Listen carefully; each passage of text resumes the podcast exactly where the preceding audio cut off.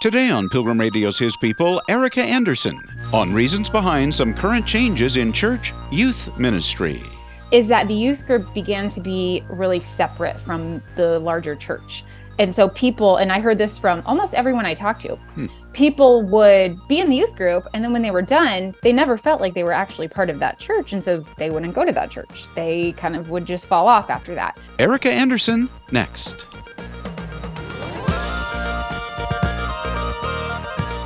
Today's guest says church youth ministry has matured since she was involved in it as a youth in the 1990s, when the emphasis was typically more on fun and entertainment and hanging out as a group separate from the larger church. Ericka Andersen writes for World and Christianity Today magazines and has tackled this subject in her piece, Youth Pastors Ditch Gross Out Games and Help Student Ministry Grow Up. Ericka, why do you want to look into this whole subject of youth ministry? Well, it actually started in a conversation with a friend and I was also just thinking about, you know, how youth are so quick to leave church and in, in the past, you know, many times youth would leave after high school but they would come back. Mm-hmm. And now we're seeing that's not happening as much. And so like what's going on? How can we keep people? And I was talking to a friend and she said actually that's what my husband does. He works for an organization that you know works to strengthen youth ministry and and kind of improving that whole sphere. And i was like oh story idea. You know so i immediately you know when i we were on a trip i got home i said hey can i talk to your husband? So i started by interviewing him who's in the article he works for youth worker uh, which is in canada. And then I just pitched the idea and I was like, I think this is really important. And they agreed. And, um, you know, I wanted to explore what's changed about youth ministry since I was in youth group in the 90s. And hopefully, how are we um, pivoting to accommodate the culture and what's been happening? Mm. Youth group culture since uh, the 90s and early 2000s has certainly changed uh, now compared to then. How has it changed? What was it like then? And, and what do you see uh, just sort of preliminarily as the changes? Yeah. So, I mean, a lot of people may not realize this, but um, youth group really wasn't a thing until the 80s the youth were um, you know just integrated into the regular church before that. I mean what it, the youth movement kind of started with um, youth for christ and like billy graham in the 50s and 60s um, and then it sort of gained momentum. People saw oh youth for christ is doing this. Maybe we should be doing things within our church. And so that it kind of started to develop then. But it wasn't until really like maybe the late 70s early 80s that youth group became a thing within mm. churches. And then once we hit the 90s it had started to kind of reach its peak where you know it's like you know became this culture of entertainment and and like you know there was began to be like festivals and conferences. And i remember just playing all kinds of just games like chubby bunny. Uh, one of the guys in the articles mentions you know being dared to drink a uh, happy meal that was blended up. Mm. lots of like oh dares and things like that but it's like and it's you know kind of about trying to be entertaining but it seemed like the entertainment portion took over some of the gospel side of things. And a lot of that didn't keep people sticking. But the other part, not just that, is that the youth group began to be really separate from the larger church. And so people, and I heard this from almost everyone I talked to, hmm. people would be in the youth group. And then when they were done, they never felt like they were actually part of that church. And so they wouldn't go to that church. They kind of would just fall off after that. Um, and one of the most alarming statistics, and this was just recent, was that when the pandemic started, I want to say it was something like only 10% of youth said they heard directly from the youth pastor uh, mm. after the pandemic started and churches shut down. And I was like, ooh, that is bad news. Like something's wrong here. We're doing our youth wrong. Certainly, the idea of the gross out games and the, the blending, the happy meal, and there are other ones like that. The idea was uh, to get the kids in the church door to appeal to them. Did it do that? Did it get kids to come to church that might have not otherwise come?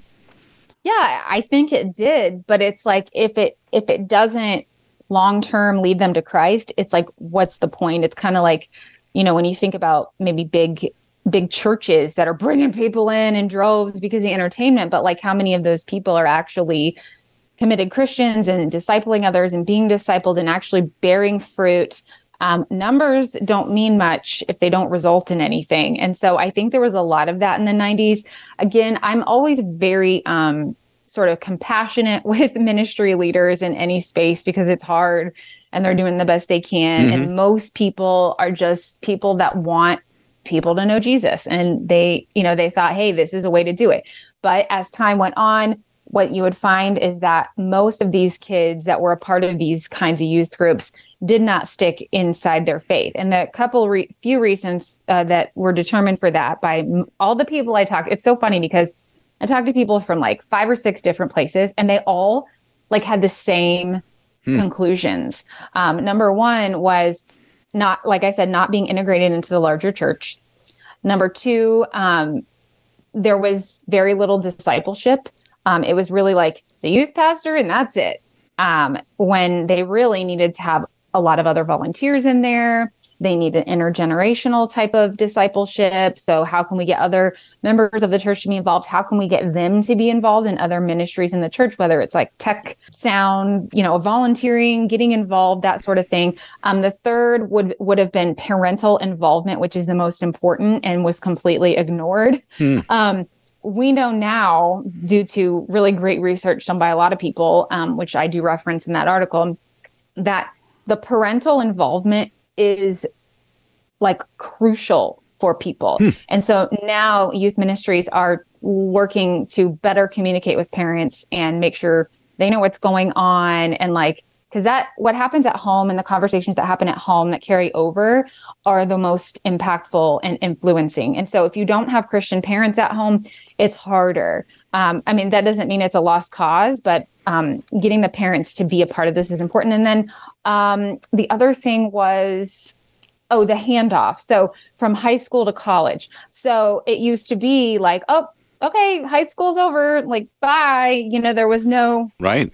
What's next? You know, there was no checking in. Um, and so now I think um, uh, Shane Pruitt heads up the GenSend, which is which is sort of a organization within the North American Mission Board that is serves to train and connect youth ministers with college leaders and vice versa so that when a child is leaving a youth group and going off to college or whatever like that youth minister is able to potentially get in touch with that person in the college town. He's able to recommend a church like get them plugged in. So they're not just like showing up totally empty handed and unsure of what to do so it's providing a lot more guidance hands-on direction and really getting them plugged into relationships.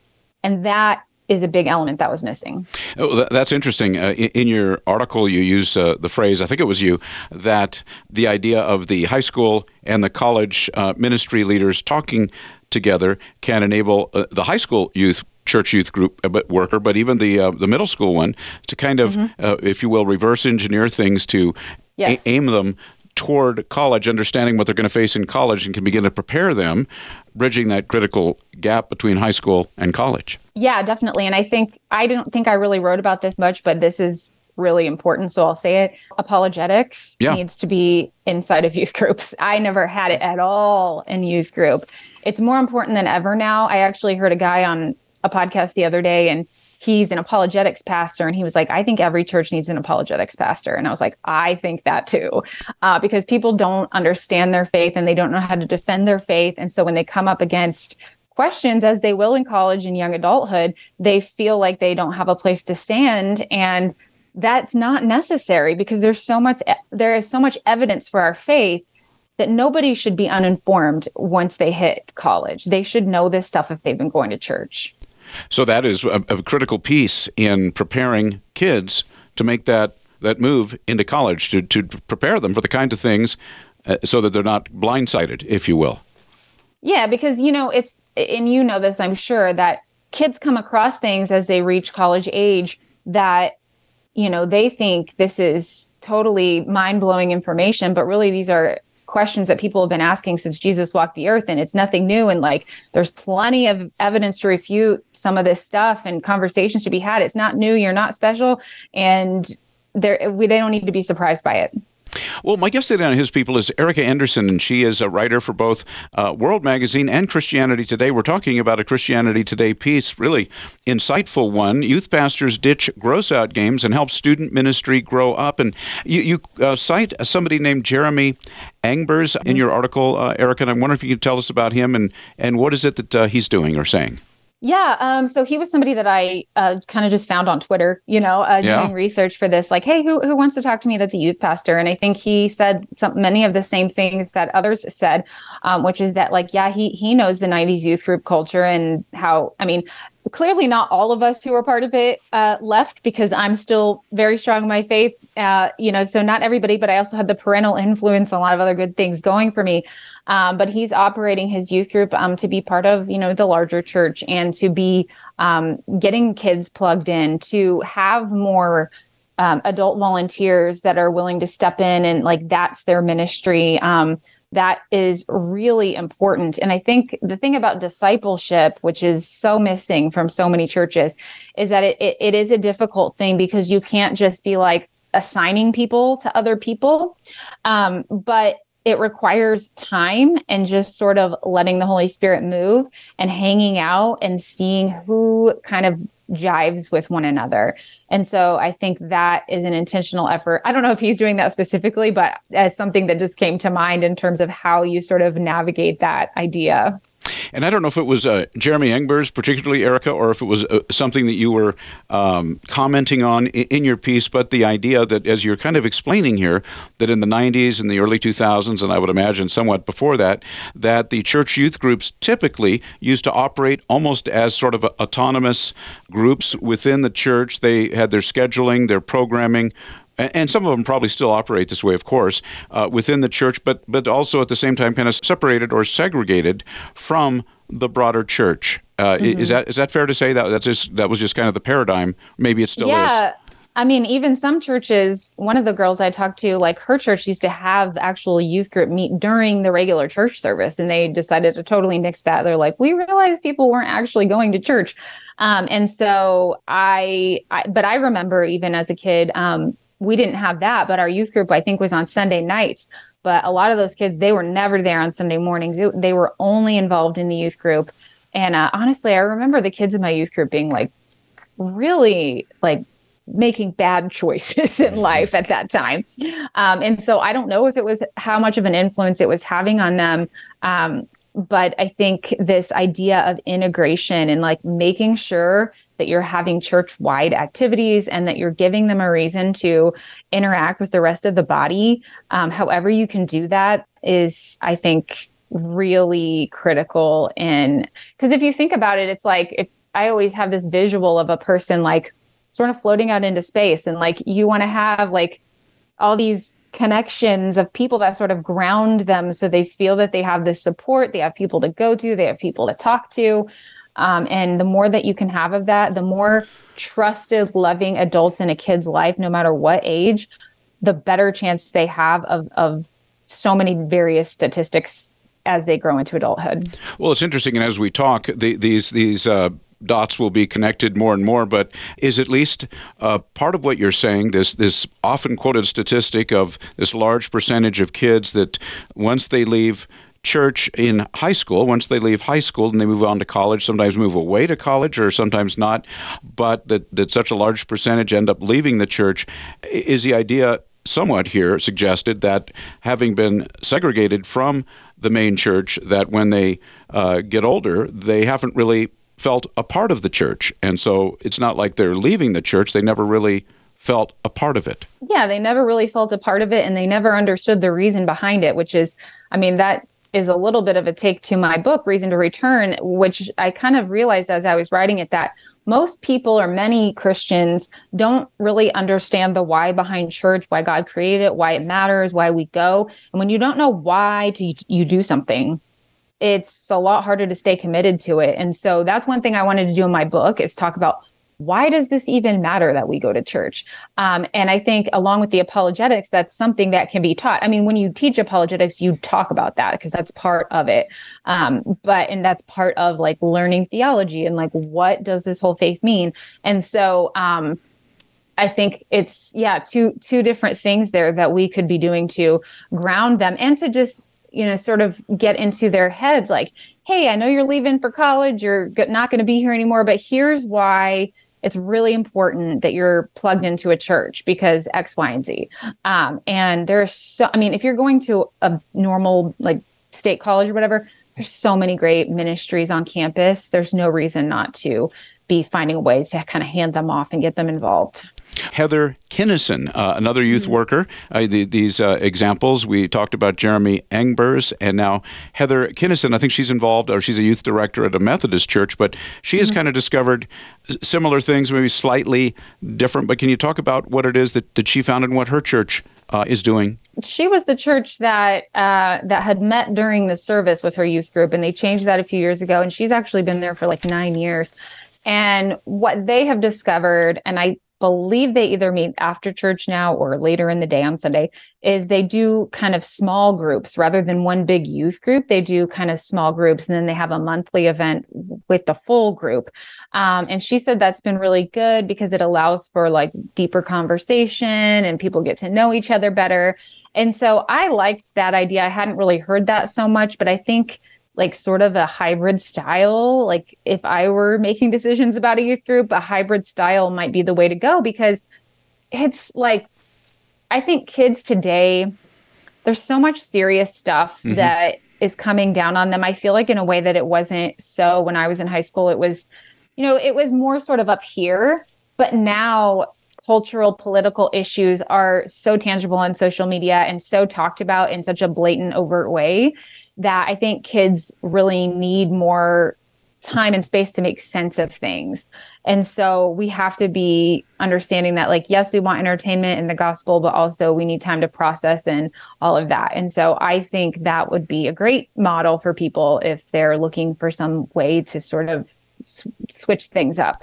It sounds like there's just the belief or the understanding that the kids need scripture. They need uh, to be taught the Bible, and I mean, certainly okay to have fun, but if if it's to the exclusion of of uh, of learning the scriptures and of worshiping God, um, may, maybe it's not that helpful. I don't know about you, but like when I was in youth group, it was you know here's a Bible verse here and there, sure.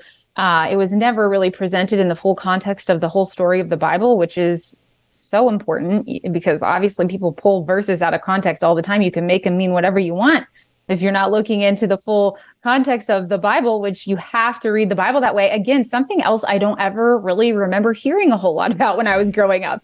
So I'm I'm very intent on teaching my kids that.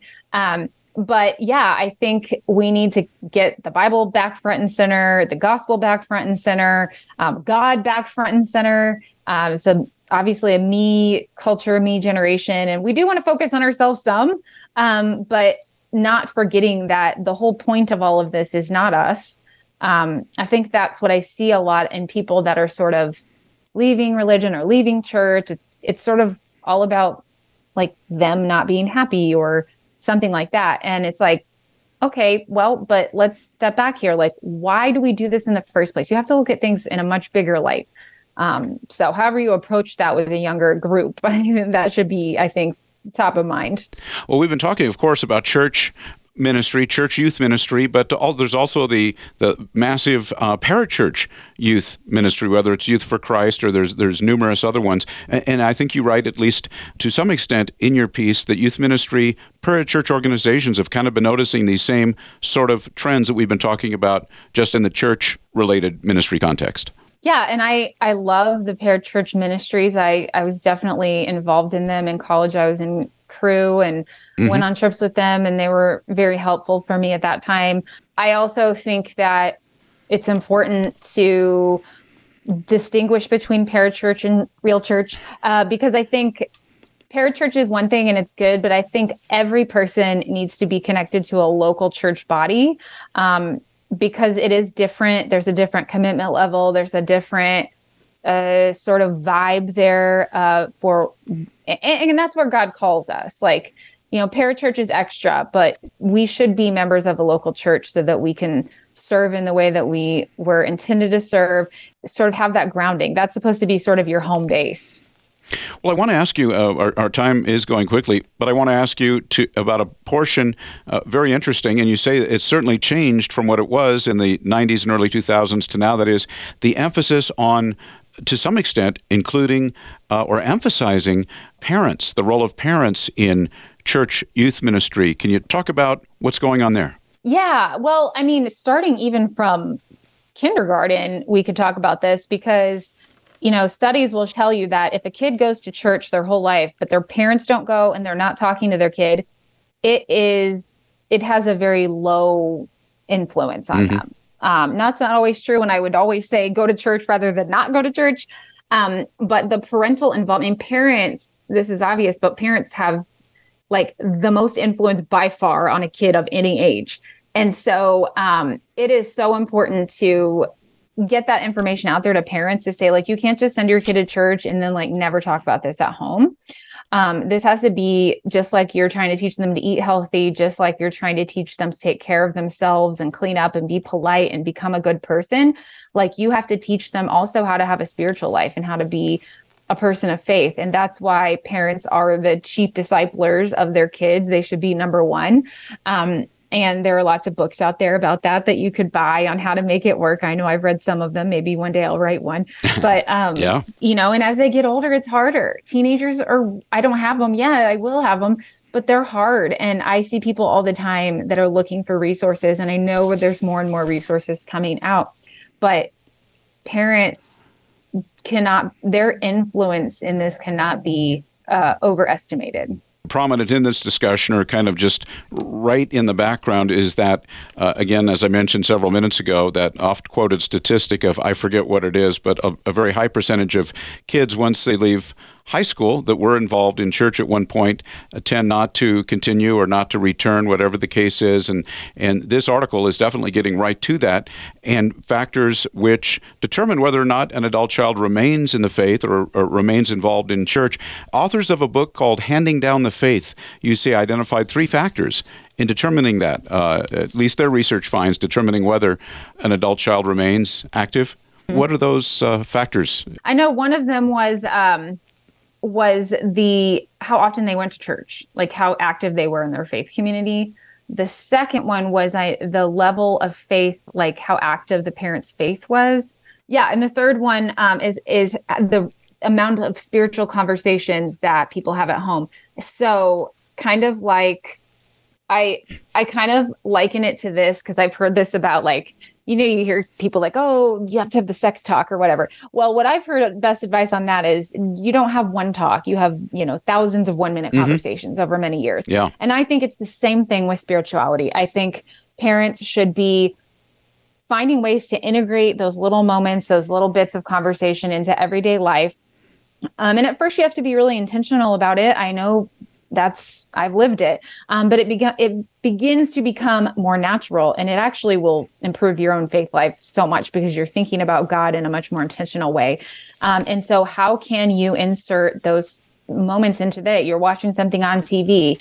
How, what does this say about God? Or you see something in nature, or you hear, you know, there's something that happened at school. Like there's always a way to bring that conversation back to faith. And it's not about telling kids what to think. It's honestly usually more about asking them questions and helping them be curious. And you want them to be critical thinkers and to figure this stuff out on their own. We don't want to indoctrinate them. We want them to learn how to think for themselves and to uncover the truth as you know as they get older so that um, they really are strong in their faith. That's sort of the problem is people you know used to be just it was told to you it was told to you it was told to you mm. and i'm like very pro let's get back to critical thinking and let's get back to like evidence and truth and all of this stuff let's let's teach kids how to find the answers instead of telling them the answers. Mm.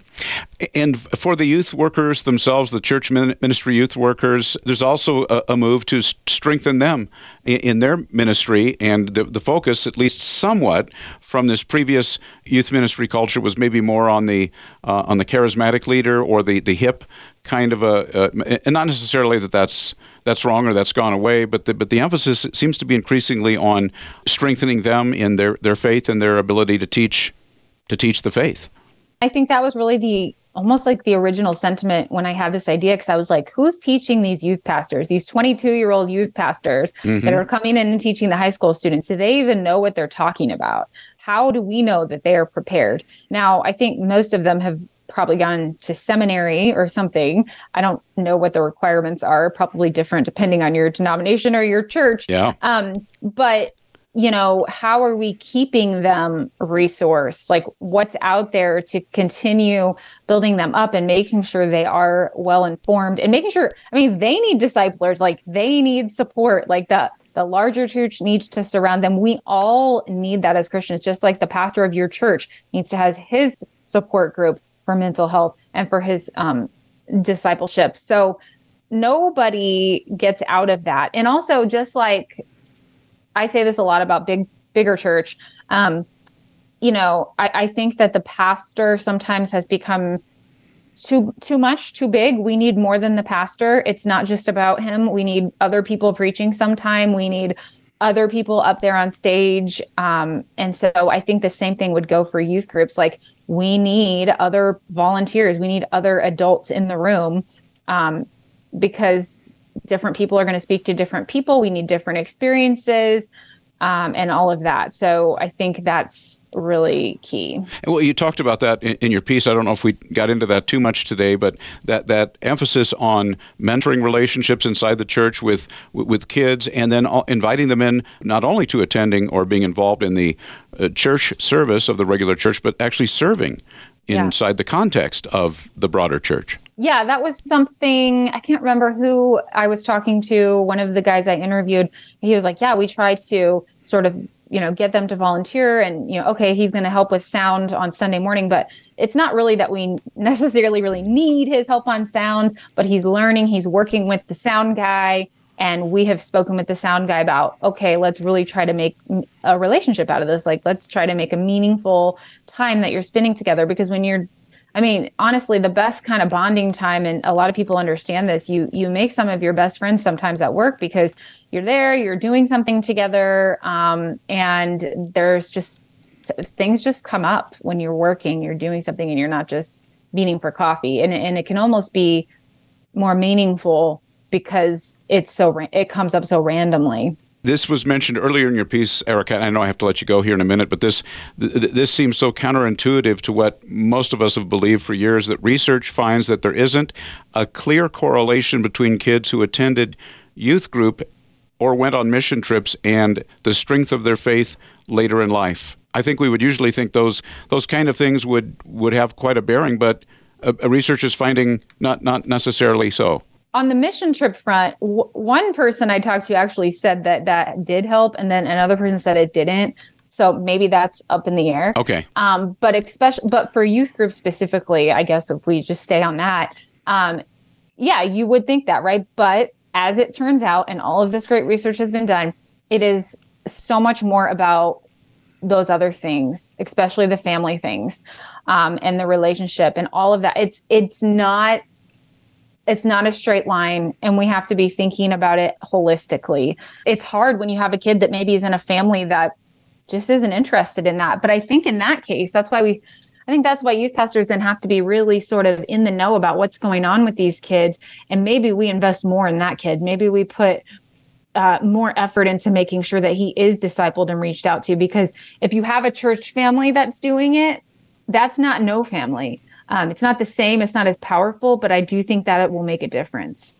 Any summary thought as we as we wrap up today? Any final uh, words of encouragement about youth ministry, uh, church youth ministry? Anything you'd want to last thought you'd want to leave in our minds? Yeah, yeah. Actually, um, everyone this matters to everyone because if you're part of a church there are youth in your church and it doesn't matter if you're a parent like we need you and there are so many kids that don't have enough adults in their life to be guiding them. So I would say pray about it and be on the lookout for who God wants you to be um, influencing, uh, because I guarantee you we all have a part to play in that. So this matters for you too. You've been listening to His People on Pilgrim Radio. Many thanks to today's guest, journalist Ericka Andersen, author of the piece Youth Pastors Ditch Gross Out Games and Help Student Ministry Grow Up. You can read it by going to ChristianityToday.com.